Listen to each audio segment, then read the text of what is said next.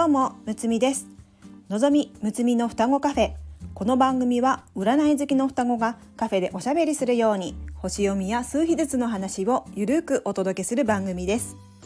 星読みや数秘術を日常的に取り入れて自分らしく生きるヒントになれば幸いです。今日のテーマは同調と共感の違い。数秘術の3の破壊についてお話ししていきます。昨日のお話で言葉の力人は言葉によって変わるという飯田茂美先生の、えー、教えをお話しさせていただきましたが今日はスピリチュアルカウンセラーの並木義和さんからの、えー、教えていただいた同調と共感は違うよ。共感はするけど同調はしませんというお話をしたいと思います。このお話も言葉の力を感じるお話なので昨日からのお話に続いてご紹介しますね。並木義和さんはこう言うんですね。もしあなたの近くに辛いよ悲しいよと言っている人がいたとします。そしたらあなたはどんな言葉をかけますか？優しい方は一緒に同じ気持ちになって大丈夫？辛かったね悲しいねって。声をかける人もいるのではないでしょうか。しかし並木さんはこう言ってみてと大真面目に言うんです。そうなんだ。私はとてもハッピーだよ。この話を初めて聞いた時えー、言えない。おったまげでしたね。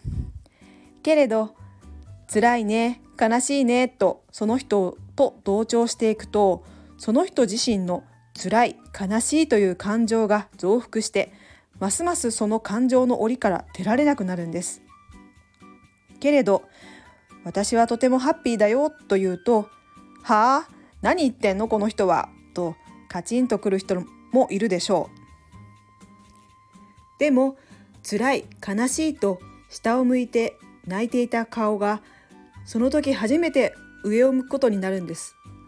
そしてその人を囲っていた檻がバリバリバリと壊れてそこから抜け出せるんですね。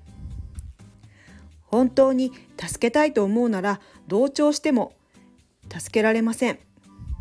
一体何がしたいの？ってことなんですね。そしてそうだねわかるよ。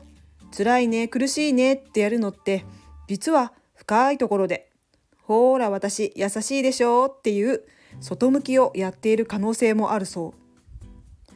私はこれを知ってから同調してこ言葉をかけるのはやめようと思いました。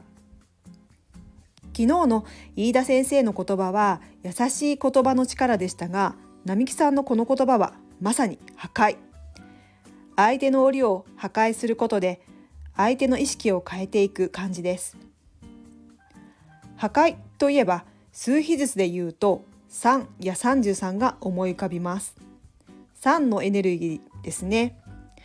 3は創造と破壊を意味します3は子供のイメージですが子供の言葉のように自分の感情に素直に表現していくことで時にはぐさっとくるような言葉もありますがその破壊力が結果相手を変える言葉の力になるのかもしれませんね。